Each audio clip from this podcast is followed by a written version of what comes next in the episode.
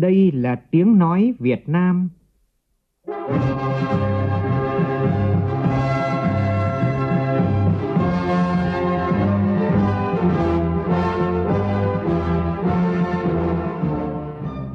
là tiếng nói Việt Nam phát thanh từ Hà Nội, thủ đô nước Cộng hòa xã hội chủ nghĩa Việt Nam.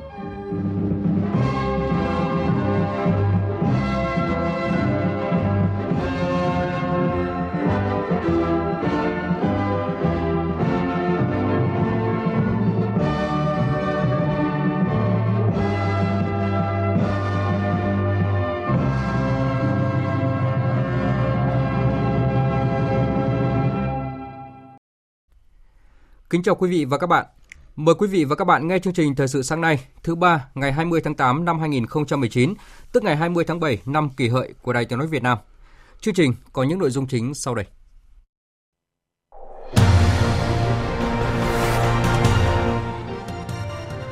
Hội nghị phát triển kinh tế miền Trung diễn ra hôm nay tại tỉnh Bình Định được kỳ vọng sẽ giúp kinh tế miền Trung đi đúng hướng, thực sự trở thành một vùng động lực của cả nước.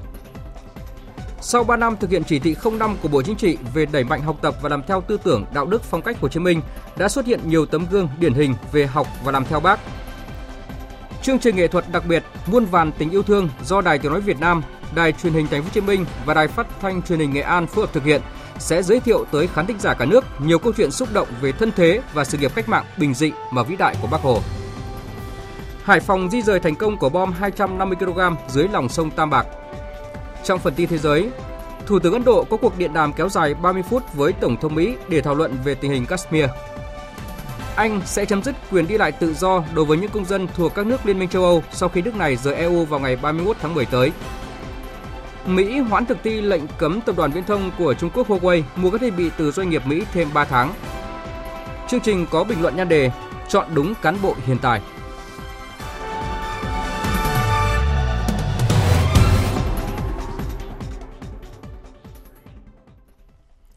Bây giờ là nội dung chi tiết. Thưa quý vị và các bạn, hôm nay tại tỉnh Bình Định, Thủ tướng Nguyễn Xuân Phúc cùng các Phó Thủ tướng Chính phủ sẽ chủ trì hội nghị phát triển kinh tế miền Trung với mục tiêu là tiếp tục phát triển vùng miền Trung đi đúng hướng, thực sự trở thành một vùng động lực của cả nước. Trước đó vào chiều qua, Ủy ban nhân dân tỉnh Bình Định đã tổ chức khai mạc triển lãm giới thiệu thành tựu kinh tế xã hội 14 tỉnh thành phố miền Trung. Ông Võ Văn Tổng, Giám đốc Sở Công Thương tỉnh Bình Định cho biết. Đây cũng là khuất trương cho cái hội nghị phát triển kinh tế miền Trung, đồng thời là cũng đây là một cái cơ hội để mà các tỉnh giao lưu thương mại với nhau và cùng hợp tác để phát triển trong thời gian đến. Nhận lời mời của Văn phòng Trung ương Đảng Nhân dân Campuchia, đoàn đại biểu Trung ương Đảng ta do đồng chí Nguyễn Văn Nên, Bí thư Trung ương Đảng dẫn đầu, đã thăm và làm việc tại Campuchia từ ngày 18 tháng 8 đến hôm nay. Tin của nhóm phóng viên Văn Đỗ và Tâm Hiếu thường trú tại Campuchia. Tại thủ đô Phnom Penh, Chủ tịch Đảng Nhân dân Campuchia, Thủ tướng Chính phủ Vương quốc Campuchia Samdech Techo Hun Sen, Phó Chủ tịch CPP, Chủ tịch Thượng viện Vương quốc Campuchia Samdech Say Chhum đã tiếp đoàn đại biểu cấp cao Văn phòng Trung ương Đảng ta. Tại buổi tiếp, Thủ tướng Campuchia Samdech Techo Hun Sen và Phó Chủ tịch CPP, Chủ tịch Thượng viện Campuchia Samdech Say Chhum nhấn mạnh vai trò của hai đảng cũng như tầm quan trọng của quan hệ giữa hai đảng và quan hệ hợp tác giữa các tỉnh có chung biên giới. Hết sức vui mừng về kết quả phân giới, cắm mốc biên giới trên bộ giữa hai nước trong thời gian qua, góp phần giữ vững hòa bình, ổn định, phát triển. Chân thành cảm ơn về sự ủng hộ, giúp đỡ to lớn, quý báu, kịp thời và có hiệu quả mà Việt Nam dành cho Campuchia trong sự nghiệp giải phóng dân tộc, cứu nhân dân Campuchia thoát khỏi chế độ diệt chủng Khmer Đỏ, cũng như trong sự nghiệp xây dựng và phát triển Tổ quốc ngày hôm nay.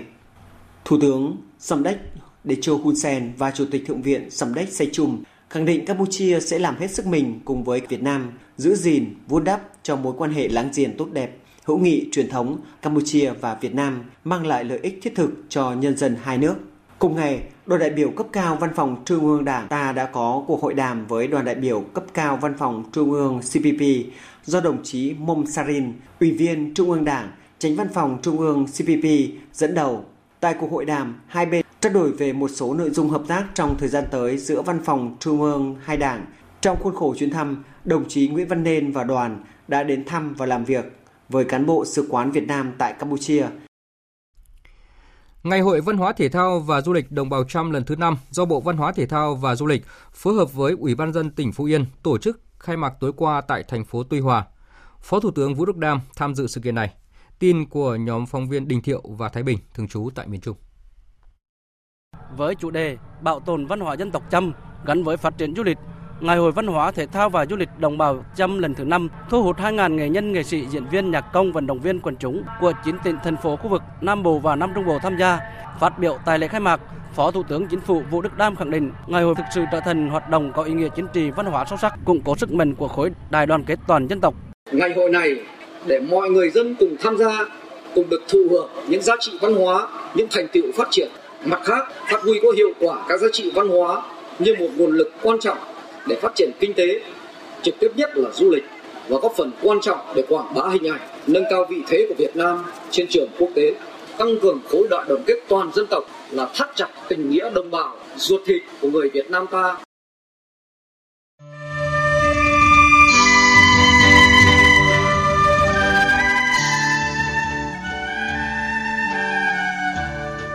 Năm thực hiện di chúc Chủ tịch Hồ Chí Minh.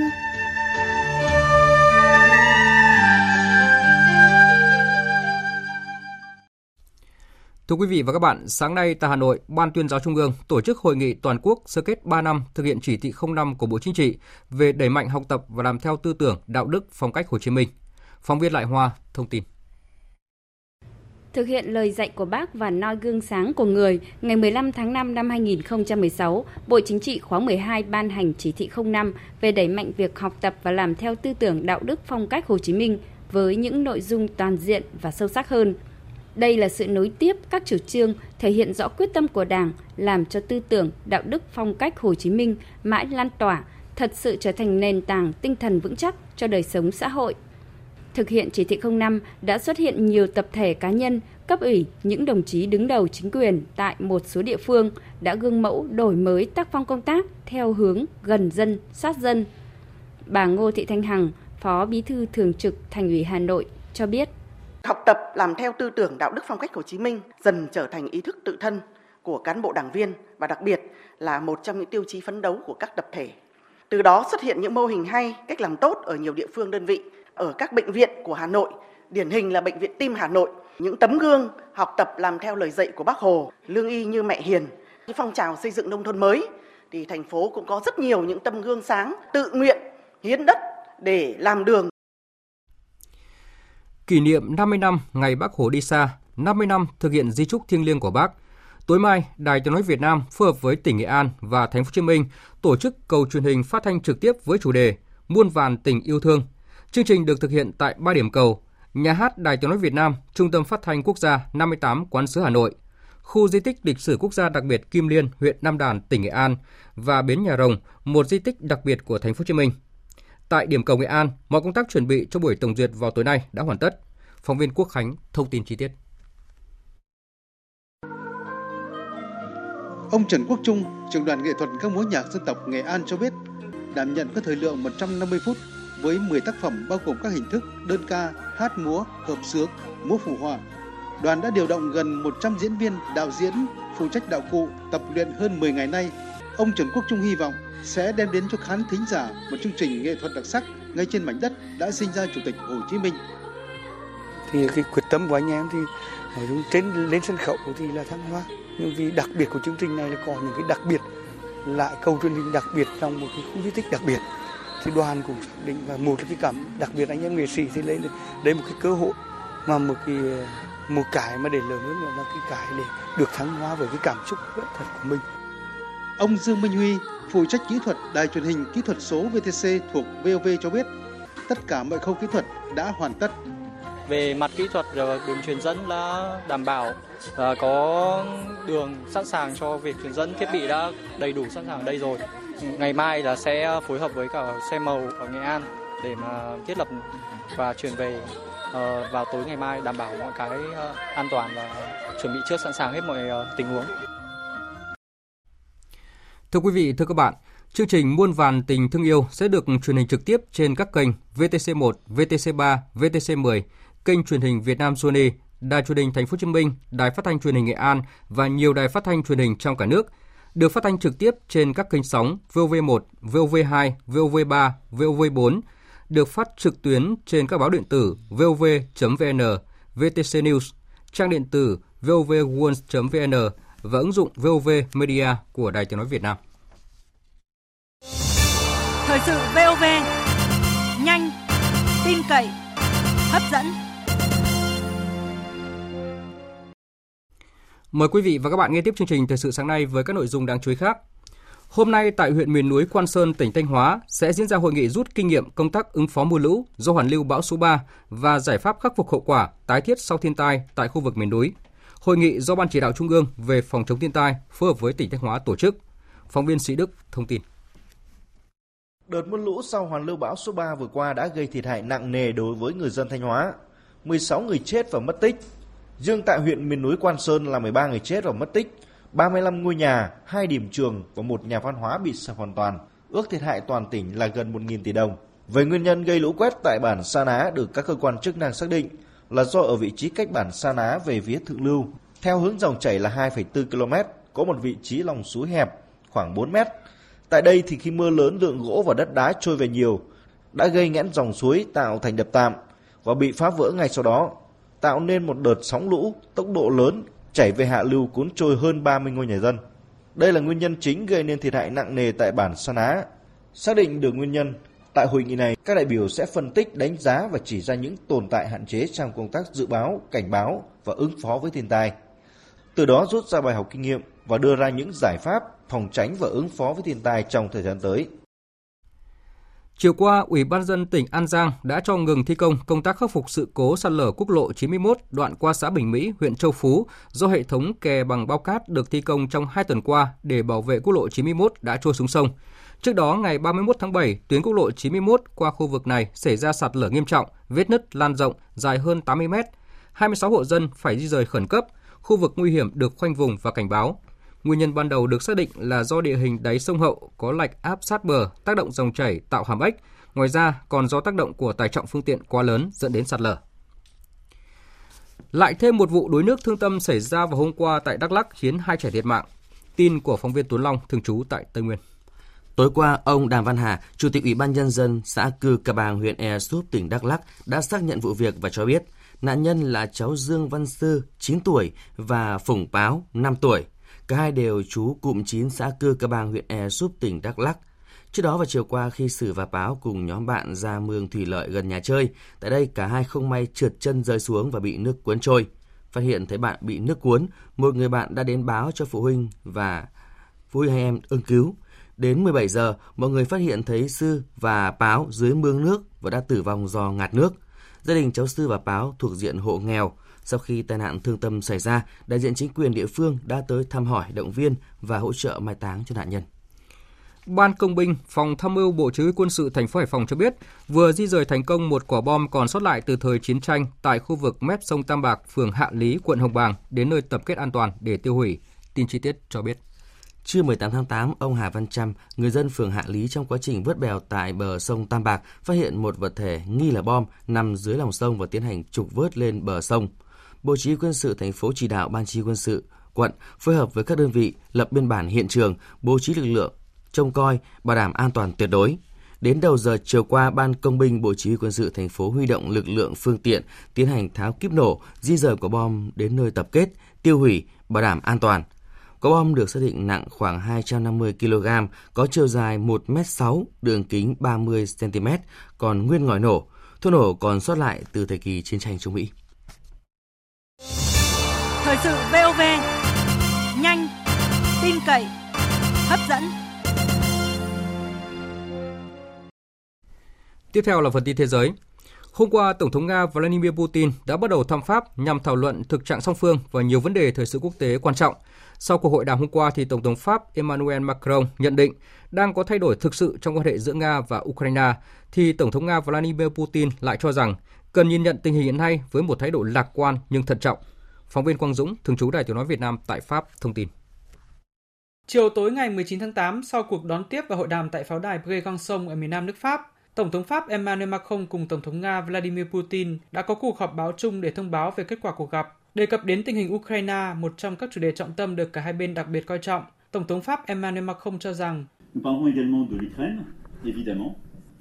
chúng tôi có thảo luận về Ukraine và tôi tin là Tổng thống Ukraine Zelensky đã có một số quyết định tạo ra sự thay đổi.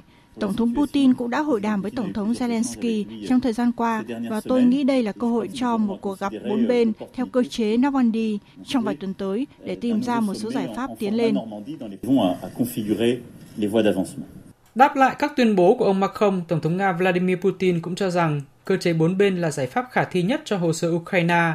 Tuy nhiên, Pháp và Nga tiếp tục bất đồng trong một số chủ đề lớn khác như việc thực thi lệnh ngừng bắn ở thành phố Idlib của Syria. Tổng thống Nga Putin cũng bác bỏ các quan ngại của Pháp về việc trấn áp các cuộc biểu tình của phe đối lập tại Nga trong thời gian qua và cho rằng Nga không muốn lặp lại tình cảnh giống như các cuộc biểu tình áo vàng tại Pháp vài tháng trước. Thủ tướng Ấn Độ Narendra Modi hôm qua đã có cuộc điện đàm kéo dài 30 phút với Tổng thống Mỹ Donald Trump để thảo luận về tình hình Kashmir và cả các vấn đề song phương và khu vực. Theo tuyên bố của Bộ Ngoại giao Ấn Độ, tại cuộc điện đàm với ông Modi bày tỏ hy vọng Bộ trưởng Thương mại nước này và đại diện Thương mại Mỹ sẽ sớm gặp nhau để thảo luận về những triển vọng thương mại song phương vì lợi ích của cả hai bên. Nhà lãnh đạo Ấn Độ cũng nêu bật tầm quan trọng của việc tạo ra một môi trường không có khủng bố, bạo lực và ngăn chặn các hoạt động khủng bố xuyên biên giới. Ông ta khẳng định cam kết của Ấn Độ hợp tác với bất cứ ai đi theo hướng này cho việc chiến đấu chống nghèo nàn, mù chữ và bệnh tật. Trong khi đó, tuyên bố của người phát ngôn Nhà Trắng cho biết, Tổng thống Trump đã nêu rõ tầm quan trọng của nỗ lực hạ nhiệt căng thẳng giữa Ấn Độ và Pakistan và duy trì hòa bình trong khu vực. Hai nhà lãnh đạo đã thảo luận sâu hơn về những biện pháp mà họ sẽ tiếp tục củng cố các mối quan hệ kinh tế Mỹ-Ấn thông qua việc đẩy mạnh thương mại và họ hy vọng sẽ sớm gặp nhau. Trước đó, Tổng thống Mỹ cũng đã điện đàm với Thủ tướng Pakistan, trong đó ông Trump nhấn mạnh tầm quan trọng của việc Ấn Độ và Pakistan giảm bớt căng thẳng thông qua đối thoại song phương liên quan đến tình hình ở Jammu và Kashmir. Trong một diễn biến khác, Pakistan đã gia hạn nhiệm kỳ của Tổng tham mưu trưởng quân đội nước này trong bối cảnh căng thẳng với Ấn Độ gia tăng và chính phủ Mỹ sắp công bố thỏa thuận rút quân khỏi Afghanistan. Đây là lần thứ hai trong gần một thập kỷ qua tại Pakistan, nhiệm kỳ 3 năm của người đứng đầu quân đội nước này được gia hạn. Về cuộc chiến thương mại Mỹ-Trung, Bộ trưởng Thương mại Mỹ Wilbur Ross cho biết sẽ hoãn lệnh cấm tập đoàn viễn thông Trung Quốc Huawei mua các thiết bị từ doanh nghiệp Mỹ thêm 3 tháng, đồng thời bổ sung hơn 40 công ty con của Huawei vào danh sách các thực thể bị cấm. Trả lời phỏng vấn kênh truyền hình Fox Business Network, Bộ trưởng Thương mại Mỹ Wilbur Ross nêu rõ đây là khoảng thời gian cần thiết để các doanh nghiệp viễn thông Mỹ giảm bớt sự phụ thuộc vào Huawei và giúp hoạt động kinh doanh không bị gián đoạn. Việc Mỹ thêm 46 công ty con của Huawei vào danh sách cấm đã nâng tổng số thực thể bị hạn chế theo danh sách này lên 100. Hạn chót để thực hiện lệnh cấm này là ngày 19 tháng 11 tới. Cùng ngày, Trung Quốc đã kêu gọi Mỹ thực hiện cam kết nới lỏng hạn chế việc các công ty Mỹ bán thiết bị cho tập đoàn Huawei. Thủ tướng Anh Boris Johnson hôm qua tuyên bố ông tin chắc rằng các nước Pháp và Đức sẽ phải thay đổi quan điểm và đưa ra nhượng bộ về Brexit, trong đó có điều khoản là backstop liên quan đến vấn đề biên giới Bắc Ireland nhằm tránh việc nước Anh rời EU vào ngày 31 tháng 10 tới mà không có thỏa thuận. Trong diễn biến liên quan, Anh tuyên bố sẽ chấm dứt ngay lập tức quyền đi lại tự do đối với những công dân thuộc các nước Liên minh châu Âu sau khi Anh rời EU vào ngày 31 tháng 10 tới. Đây được coi là sự thay đổi trong chính sách dưới thời cầm quyền của Thủ tướng Boris Johnson. Thay đổi này được đưa ra giữa lúc xuất hiện ngày càng nhiều lo ngại cho rằng Anh dự kiến sẽ rời EU mà không đạt được thỏa thuận khi chỉ còn 2 tháng rưỡi nữa là đến hạn chót Anh rời EU. Khoảng 3,6 triệu công dân EU đang ở Anh đã được yêu cầu làm thủ tục xin thị thực cư trú lâu dài, song mới có khoảng 1 triệu người nộp đơn đăng ký thị thực này. Vừa rồi là một số tin thời sự quốc tế đáng chú ý. Tiếp tục chương trình thời sự sáng nay là một số tin thể thao.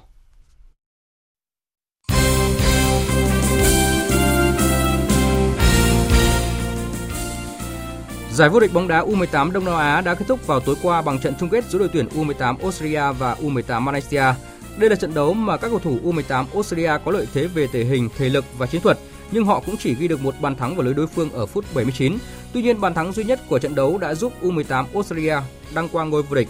Ở trận tranh hạng 3, đội tuyển U18 Indonesia thắng đậm U18 Myanmar với tỷ số 5-0. Theo quy định của Liên đoàn bóng đá châu Á AFC, ngày 18 tháng 8 vừa qua là hạn cuối để các đội tuyển tham dự vòng loại thứ 2 World Cup 2022 phải nộp danh sách sơ bộ. Đáng chú ý là đội tuyển Thái Lan tạm đăng ký 30 cầu thủ, còn danh sách sơ bộ của đội tuyển Việt Nam lên tới hơn 50 cầu thủ. Tuy nhiên, đây chỉ là danh sách sơ bộ đăng ký với AFC. Trong thời gian tới thì huấn luyện viên Park Hang-seo cùng với trợ lý sẽ tiếp tục chốt quân số chính thức tham dự trận đấu với Thái Lan xuống còn 23 cầu thủ. Tối nay tại sân vận động Hàng Đẫy Hà Nội, câu lạc bộ bóng Hà Nội sẽ đón tiếp câu lạc bộ Antiasi của Turkmenistan trong khuôn khổ lượt đi bán kết liên khu vực Cúp bóng đá châu Á 2019.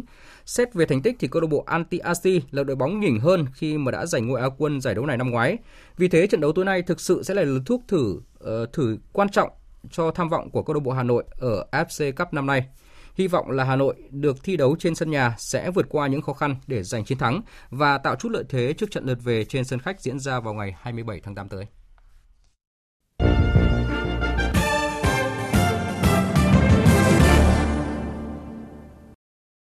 Quý vị và các bạn đang nghe chương trình Thời sự sáng của Đài Tiếng nói Việt Nam.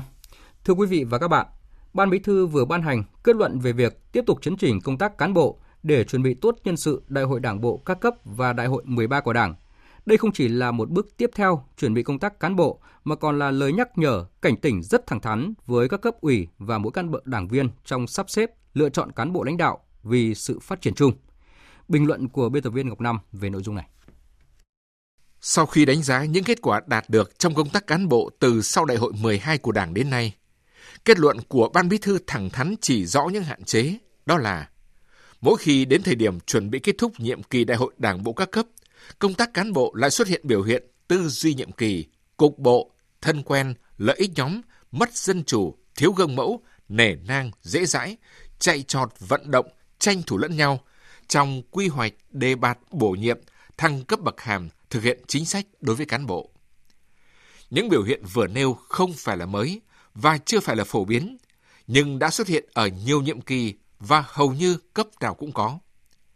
Tình trạng chạy trọt vận động tranh thủ lẫn nhau không chỉ trong quy hoạch, cơ cấu, sắp xếp vị trí công tác đối với cấp trên, mà còn tranh thủ vận động khoe khoang thành tích, năng lực, thậm chí vỗ về hứa hẹn mặc cả lợi ích đối với cấp dưới để bỏ phiếu cho mình. Còn tư duy nhiệm kỳ là mối quan hệ họ hàng thân thích, quan hệ tiền tệ cánh hầu để có được vị trí lãnh đạo quản lý đã từng xảy ra ở nhiều đơn vị địa phương. Từ sau Đại hội 12 của Đảng đến nay, đã có không ít cán bộ, kể cả cán bộ cấp cao bị xử lý kỷ luật do vun vén lợi ích cá nhân, do nâng đỡ không trong sáng những người thân quen. Ekip của mình được bổ nhiệm thần tốc vào các vị trí công tác khác nhau mà thực lực không xứng đáng. Có những cán bộ nguồn được bố trí ở vị trí lãnh đạo cao để đào tạo và thử thách, nhưng đã nhanh chóng kiêu căng, tự coi mình như vua một vùng, không thành tâm lắng nghe những lời nói thật, không tự rèn luyện và sớm có thái độ quan liêu, bỏ qua những nguyên tắc tổ chức kỷ luật của Đảng. Một hiện tượng khác mà Ban Bí thư yêu cầu phải chấn chỉnh là có nơi cấp ủy viên Ban Thường vụ, nhất là người đứng đầu cấp ủy còn đủ điều kiện tái cử, có hiện tượng giữ mình, né tránh, ngại va chạm, không chăm lo xây dựng đội ngũ cán bộ kế cận, thiếu tích cực triển khai các mặt công tác, nhất là những việc khó, nhạy cảm, phức tạp, vì sợ mất phiếu ảnh hưởng đến bản thân, gây ra sự trì trệ trong xử lý giải quyết công việc chung. Trước mỗi kỳ đại hội, cán bộ, đảng viên và nhân dân đều thấy đây đó tình trạng nằm im không làm gì, khiến nhiều công việc cần thiết cho người dân và doanh nghiệp đình trệ. Thậm chí không ít cán bộ từ chối trả lời phỏng vấn báo chí, ngại tiếp dân giải quyết các vấn đề khó để giữ an toàn cho bản thân. Có cán bộ chỉ làm việc cầm chừng, cố gắng không mất lòng ai trong tâm thế của người cầu an. Vì thế những năm qua, tình trạng lãng phí tràn lan, các vụ việc khiếu nại tố cáo kéo dài từ nhiệm kỳ này sang nhiệm kỳ khác vẫn chưa được giải quyết thấu đáo, gây bức xúc và giảm sút niềm tin trong nhân dân, mà không rõ địa chỉ trách nhiệm thuộc về ai. Cho nên, bên cạnh việc kiên quyết bảo vệ người dám nghĩ, dám làm, dám chịu trách nhiệm vì lợi ích chung, thì cán bộ đảng viên nào có biểu hiện giữ mình, sợ mất phiếu cũng cần được sàng lọc khi tiến hành chuẩn bị nhân sự cho Đại hội Đảng các cấp. Kết luận của Ban Bí thư không chỉ yêu cầu các cấp ủy nghiêm túc thực hiện, mà còn thể hiện thái độ kiên quyết với những ai chót tiêu cực, tham nhũng, những ai yếu năng lực, không đủ uy tín thì hãy tự rút lui. Những ai có ý đồ chạy trọt, vận động, tranh thủ lẫn nhau, những ai thiếu tích cực triển khai các mặt công tác vì sợ mất phiếu, ảnh hưởng đến bản thân, thì hãy coi đây là lời cảnh báo nghiêm khắc. Bởi công tác cán bộ thời gian qua là một bài học thực tiễn sinh động về xây dựng chỉnh đốn Đảng. Và kết luận của Ban Bí thư về việc tiếp tục chấn chỉnh công tác cán bộ để chuẩn bị tốt nhân sự Đại hội Đảng bộ các cấp và Đại hội 13 của Đảng trong thời điểm này là xuất phát từ yêu cầu cấp thiết như vậy. Quý vị và các bạn vừa nghe bình luận nhan đề Chọn đúng cán bộ hiện tại.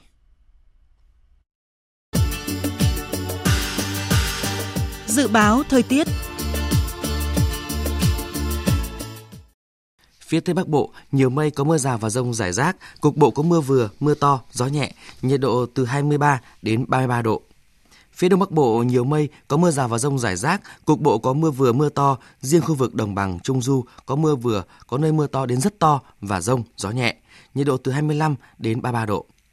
Các tỉnh từ Thanh Hóa đến Thừa Thiên Huế, phía Bắc nhiều mây, có mưa rào và dông rải rác. Riêng Thanh Hóa và Nghệ An có mưa vừa, có nơi mưa to đến rất to và dông. Phía Nam có mây, ngày nắng nóng, chiều tối có mưa rào và dông rải rác, đêm có mưa rào và dông vài nơi, gió Tây Nam cấp 2, cấp 3, nhiệt độ từ 25 đến 33 độ. Các tỉnh ven biển từ Đà Nẵng đến Bình Thuận có mây, ngày nắng nóng, phía Bắc có nơi có nắng nóng gay gắt, chiều tối và đêm có mưa rào và dông vài nơi, gió Tây Nam cấp 2, cấp 3, nhiệt độ từ 26 đến 37 độ. Tây Nguyên có mây, ngày nắng, chiều tối có mưa rào và dông rải rác, đêm có mưa rào và dông vài nơi, gió Tây Nam cấp 2, cấp 3, nhiệt độ từ 20 đến 32 độ.